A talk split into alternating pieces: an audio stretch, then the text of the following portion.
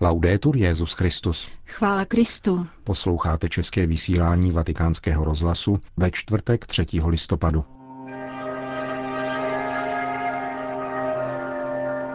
Je třeba jasně zavrhnout mrzkost, která ospravedlňuje zločiny poukazováním na jméno Boží a maří náboženské aspirace lidí, řekl papež na mezináboženském setkání s představiteli humanitárních organizací patřících k různým náboženstvím. Svatý stolec vysílá zvláštního vyslance na podporu dialogů ve Venezuele. Poslední události svatého roku v Římě představila dnešní tisková konference. Pěkný poslech přejí a pořadem provázejí Milan Glázer a Jana Gruberová. Zprávy vatikánského rozhlasu. Vatikán. Papež dnes pozval do Vatikánu představitele charitativních a humanitárních organizací různých náboženských tradic. Kromě křesťanství byl zastoupen judaismus, islám, buddhismus, hinduismus a rozličná duchovní hnutí. Přibližně 200 lidí se šlo na této neobvyklé audienci pořádané v rámci svatého roku. Mystérium milosrdenství, řekl v úvodu papež František, se nedá slavit jenom slovy, ale především skutky, tedy skutečně milosrdným životním stylem, který je tvořen nezištnou láskou, bratrskou službou a upřímným sdílením. Je to styl, který si chce církev osvojit také v souvislosti se svým úkolem podporovat jednotu a lásku mezi lidmi. Je to styl, ke kterému jsou povolána také náboženství, aby byla obzvláště v naší době nositeli pokoje a tvůrci společenství, a na rozdíl od těch, kdo dnes podněcují spory, rozdělení a uzavřenost, hlásala dobu bratrství.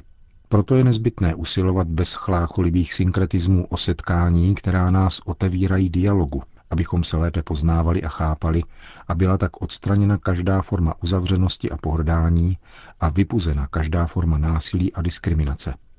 Je to milé Bohu a je to naléhavá odpověď na potřeby dneška, především na výzvu lásky, která je duší každého autentického náboženství. Papež František pak zdůraznil, že milosrdenství je téma důvěrné mnoha kulturním a náboženským tradicím a citoval přitom knihu čínské moudrosti. Slabé a poddajné patří k životu, pevné a tuhé směřuje ke smrti. V latině misericordia označuje srdce, které je vnímavé k bídě druhého, přemáhá lhostejnost a nechává se strhnout utrpením druhého. V semických jazycích, hebrejštině a arabštině, slovní základ raham, znamenající také božské milosrdenství, odkazuje k mateřskému lůnu, tedy k nejintimnějším útrobám lidské bytosti a citům matky, očekávající narození svého dítěte. V této souvislosti, pokračoval papež, nám prorok Izajáš podává nádherné ujištění Boha o lásce k člověku. Co pak může žena zapomenout na své nemluvně? Není jí líto syna vlastního těla. I kdyby ona zapomněla, já přece na tebe nezapomenu. Člověk, a je to smutné konstatovat, příliš často zapomíná. A jak to naznačuje italský ekvivalent tohoto slova, skorda, vzdaluje od srdce, drží si odstup od Boha i bližního a zapomíná i na minulost, takže opakuje chyby z minulosti v podobě ještě brutálnější než předtím. Takové je drama zla, temných propastí, do nichž může upadnout naše svoboda, pokoušená zlem, které neustále tiše číhá, aby nás zasáhlo a přivedlo k pádu. A právě tady, vzhledem k velké záhadě zla, která je otázkou pro každou náboženskou zkušenost, spočívá ten nejpřekvapivější aspekt milosedné lásky. Ta nenechává člověka na pospas zlu či jemu samému. Nezapomíná, nýbrž pamatuje a sklání se ke každé bídě, aby pozvedala. Člověk, pokračoval papež, žízní po milosrdenství a žádná technologie nemůže tuto žízeň utišit. Hledá cit, který přesahuje momentální útěchu, bezpečný přístav, kde zakotví po rušné plavbě a nekonečnou náruč, která odpouští a směřuje. Toto je velice důležité vzhledem k dnes rozšířené obavě, že nelze dosáhnout odpuštění, ospravedlnění a vysvobození z vlastní slabosti. Pro nás katolíky je přijetí božského odpuštění spojeno s odpuštěním, které sami druhým prokazujeme. Odpuštění je zajisté největší dar, který můžeme druhým dát, protože nejvíce stojí, ale současně nás nejvíce připodobňuje Bohu. Milosedenství se vztahuje také na okolní svět, na náš společný dům, který jsme povoláni opatrovat a chránit před bezuzným a nenasytným konzumem. Odmítněme cesty protikladů a uzavřenosti, řekl dále papež. Ať již nedochází k tomu, že by náboženství v důsledku jednání některých svých stoupenců předávalo poselství, které by neladilo s milosedenstvím. Bohužel není dne, kdyby nebylo slyšet o násilí, konfliktech, únosech, teroristických útocích, obětech a devastacích. A je strašné, že k ospravedlňování tohoto barbarství se někdy užívá jméno nějakého náboženství nebo samotného Boha. Je třeba jasně zavrhnout takovouto mrzkost, která profanuje jméno Boží a maří náboženské aspirace lidí. E je naopak třeba všude favorizovat míru milovné setkávání věřících a skutečnou náboženskou svobodu, pokračoval papež. Naše odpovědnost před Bohem, lidstvem a budoucností je obrovská a vyžaduje veškeré úsilí bez jakékoliv přetvářky. Je to povolání, které se nás týká. Cesta, kterou se máme ubírat společně pro dobro všech a s nadějí. Kéž jsou náboženství lůny života, nesoucí milosrdnou boží něhu raněnému a potřebnému lidstvu. Kéž jsou branami naděje, které pomáhají překonávat zdi vstyčované píchou a strachem. E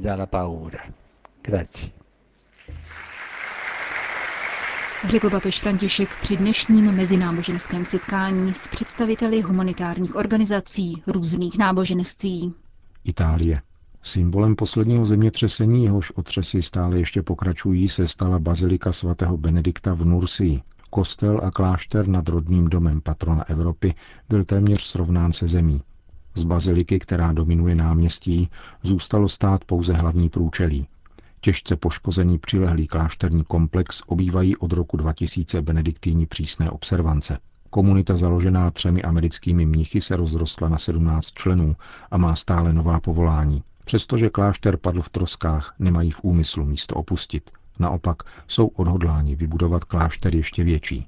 Benediktíni z Nursie si vysloužili uznání za pomoc, s níž i hned po zemětřesení spěchali na pomoc zděšenému obyvatelstvu. Povzbuzovali slovem, modlitbou i svátostmi. V prvních televizních relacích ze zničeného města bylo vidět kněze připravené udělit svátosti a modlící se s lidmi na kolenou na náměstí. Vícepřebor komunity otec Benedetto Nivakov vysvětlil význam tohoto gesta. Obraz klečícího je obrazem člověka, který činí pokání, vyjadřuje lítost, uvědomuje si vlastní chyby. Když nás potká nějaká tragédie, je velmi důležité zpytovat svědomí a hledat, zda jsem někde nechyboval a zda mohu v něčem změnit svůj život. Bůh mi přece zachránil život. Proč? Jak s ním mám naložit? Co musím změnit? My benediktýni tady máme dva kláštery, jeden na místě, kde se narodil svatý Benedikt a druhý v horách určený více k modlitbě. Spoleháme na to, že se nám s pomocí věřících podaří obnovit oba tyto kláštery. Tady v Nursii jsou nám lidé velmi naklonění, protože, aniž bychom na tom měli nějaké zásluhy, nás považují za velvyslance svého patrona, svatého Benedikta. Ve všem nám pomáhají a prosí nás o modlitbu. Vědí, že jsme se za ně modlili při zemětřesení v neděli ráno a uvědomují si, že díky Bohu nebyly žádné smrtelné oběti. Naděje vždy vychází z Krista, nikoli z trosek, ale z duchovních základů. Říká otec Benedetto Nivakov, více převor benediktinského kláštera v italské Nursii. Caracas. Venezuelská církev za pomoci zvláštního papežského vyslance arcibiskupa Claudia Maria Čeliho podporuje dialog mezi vládou a opozicí, který obě strany zahájily minulý týden. Jak vysvětlil monsignor Čeli, dialog je v tuto chvíli jedinou cestou, protože každá jiná pouze stupňuje násilí. Navzdory tomu nechybějí obtíže, dodává pro naše mikrofony předseda místní biskupské konference monsignor Diego Rafael Padron Sánchez, arcibiskup v Kumaná. V tuto chvíli je dialog ve středu pozornosti jak církve, tak všech obyvatel. Existuje tu značná různost názorů. Na jedné straně někteří lidé skutečně věří v možnost dialogu, na druhé straně je tu převážná většina, která nedůvěřuje vládě a byť možná věří v dialog, nemyslí si, že by tato vláda mohla dospět k nějakému výsledku. Převážná většina Venezuelanů nevěří na prezidentovi sliby a v důsledku toho nevěří ani na výsledky dialogu, protože nedůvěřují vládě kvůli strategiím, které používala v různých chvílích politického života v zemi. Nedostali jsme, v co jsme doufali, protože vláda nedodržela své sliby. Situace je tedy v tomto okamžiku velmi složitá a před církví stojí výzva, jak dodat věrohodnost stávajícímu dialogu, protože obyvatelé už nevěří vládě ani jejím slibům.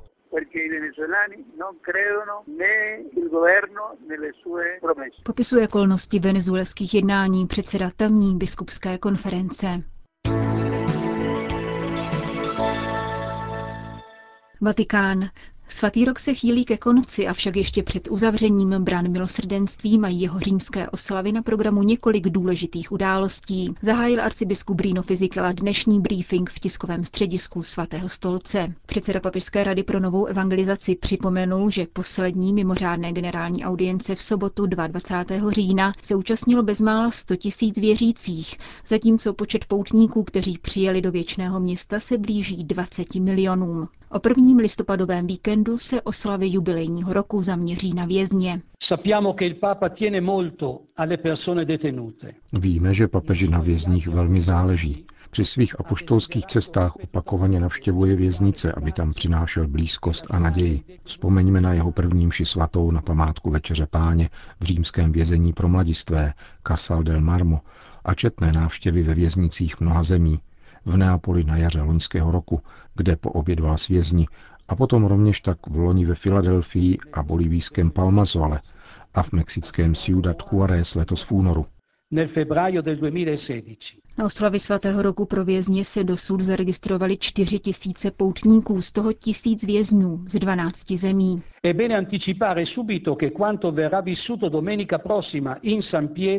Je však dobré předeslat, že nedělní eucharistie se svatým otcem na náměstí svatého Petra nebude jediná, protože obdobné jubilejní oslavy pro vězně proběhnou v mnoha diecézích. V těchto měsících jsme se obrátili na všechny biskupské konference na světě s žádostí, aby biskupové příští neděli navštívili věznice a slavili v nich svatý rok. Dostali jsme mnoho pozitivních odpovědí, což nasvědčuje tomu, že oslavy budou mít světový ohlas nella sua realizzazione. Sami vězni se jich v Římě aktivně zúčastní.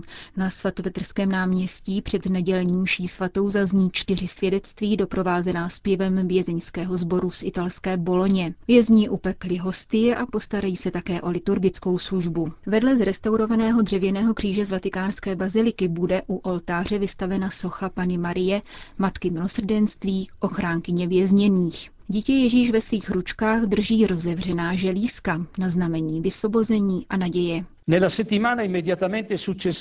V týdnu, který bude bezprostředně následovat, tedy od pátku 11. do neděle 13. listopadu, budou jubilejní oslavy věnovány sociálně vyděděným lidem, tedy takovým, kteří se z různých důvodů, od ekonomických přes různé závislosti, po samotu a nedostatek rodinných vazeb, nedokáží včlenit do sociálního tkaniva – zůstávají na kraji společnosti a nemají domov.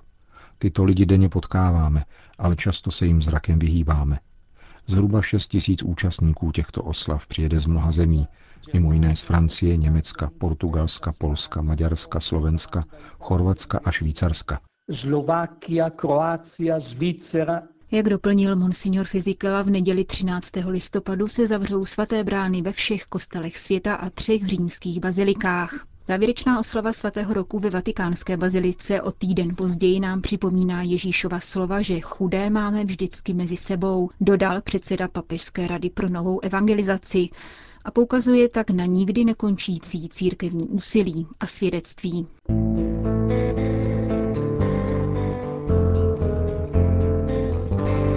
Končíme české vysílání vatikánského rozhlasu. Chvála Kristu. Laudetur Jezus Christus.